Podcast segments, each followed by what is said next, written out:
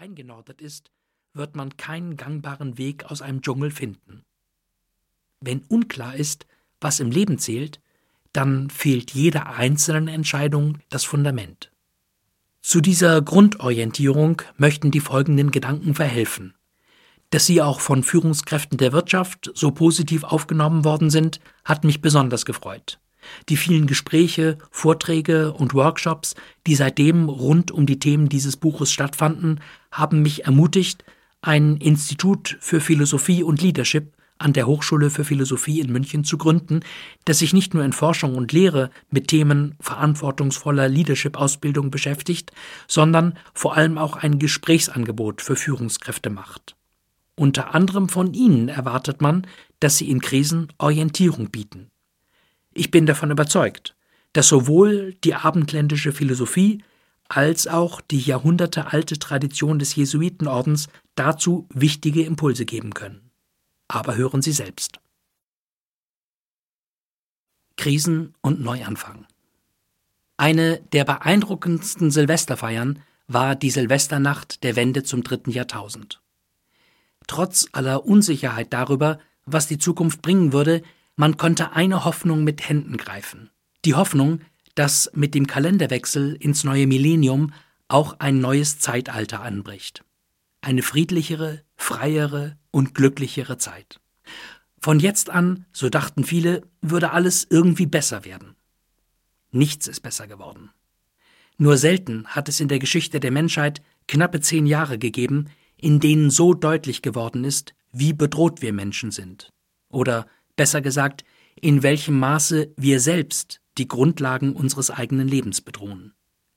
Vor allem drei Krisen erschüttern uns der internationale Terrorismus, die mögliche Klimakatastrophe und der immer weiter um sich greifende Zusammenbruch der Finanzmärkte mit seinen Auswirkungen auf die Weltwirtschaft.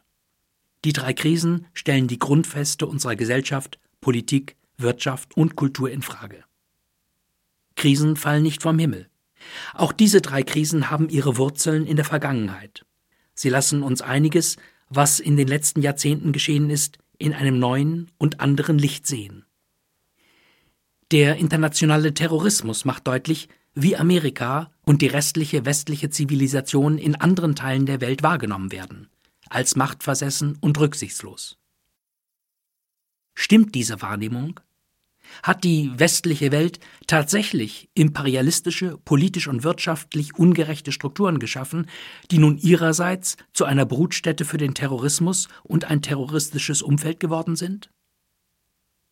Der Klimawandel, soweit der von uns Menschen verursacht wurde, zeigt, dass der ungeheure Wirtschaftsaufschwung vor allem in der zweiten Hälfte des letzten Jahrhunderts einen hohen Preis gekostet hat und weiter kosten wird. Können wir den Klimawandel der Teile unseres gesamten Planeten bedroht, noch stoppen? Viele Experten sagen ja. Die entscheidende Frage ist aber doch, ob wir tatsächlich den politischen und ökonomischen Willen haben, ihn aufzuhalten. Auf was werden wir künftig verzichten müssen, wenn wir eine lebenswerte Zukunft für alle Menschen wollen? Und wird der industrialisierten Welt, die den Klimawandel maßgeblich verursacht, dieser Preis vielleicht zunächst zu hoch sein? Und wie würde es dann weitergehen?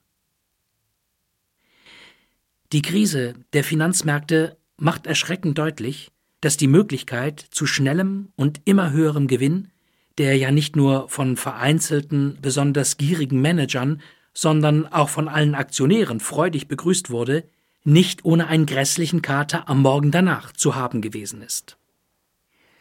Was die Finanzmarktkrise und ihre Folgen für die reale Wirtschaft noch alles bedeuten werden, kann im Moment noch niemand absehen.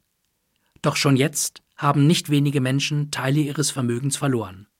Ein Blick in die USA zeigt, dass dort der Zusammenbruch der Banken bereits sehr konkrete Auswirkungen hat und es durchaus möglich ist, dass auch wir in eine schwere Wirtschaftskrise geraten werden. Wie soll es jetzt weitergehen? Was werden die nächsten Jahre bringen?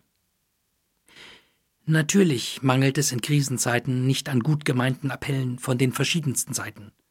Man müsse den Gürtel enger schnallen, besondere Anstrengungen seien jetzt vonnöten, man müsse sich endlich wieder auf die Moral und die soziale Verantwortung besinnen, ein Ruck müsse durch das Land gehen.